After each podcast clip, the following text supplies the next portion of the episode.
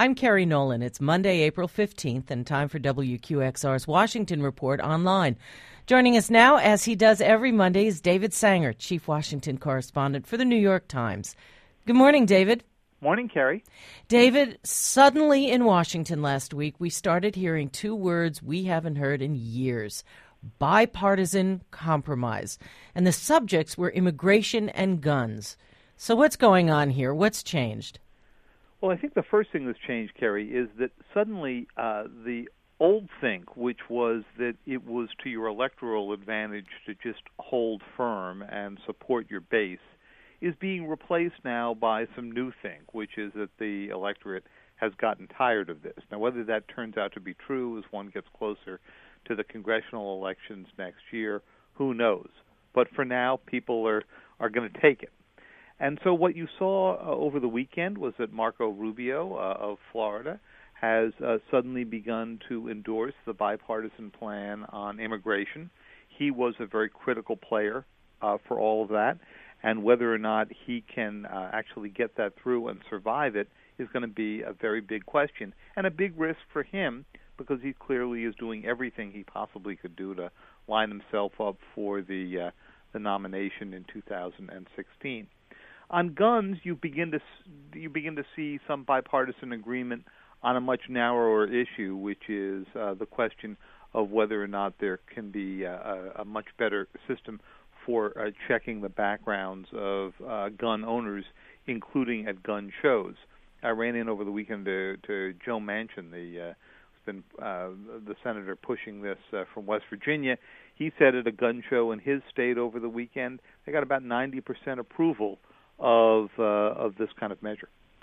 Let's go overseas. There was a remarkable public airing last week of a dispute among intelligence agencies about whether North Korea could miniaturize a nuclear weapon and fit it on a missile.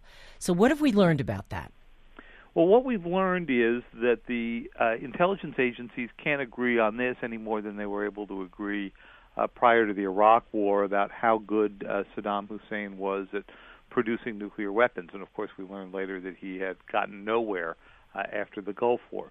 In the case of North Korea, it's quite different. We know they have nuclear weapons. They've done three uh, separate nuclear tests.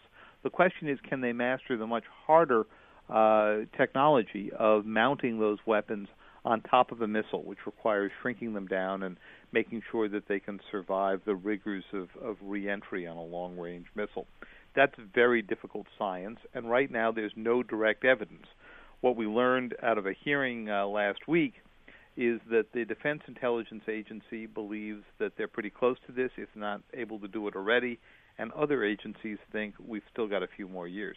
Finally, David, today's tax day, and that is arguably Americans' least favorite day of the year. But it also means it's a day to ask the question what happened to all that talk at the beginning of the Obama administration about this complete rewriting of the nation's tax code, something a lot simpler? You know, what happened to it is the same thing that happens to every president who talks about doing that.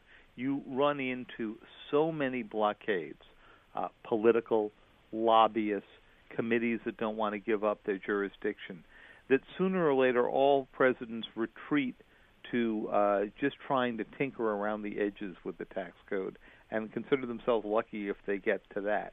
So I'm afraid this big, ugly edifice that results in printing out scores of pages, even if your tax return is pretty simple, isn't going away anytime soon. Happy April 15th. Thanks a lot, David. Thank you, Kerry. New York Times Chief Washington Correspondent David Sanger. I'm Kerry Nolan, and that's the Washington Report on Classical 105.9 FM, WQXR.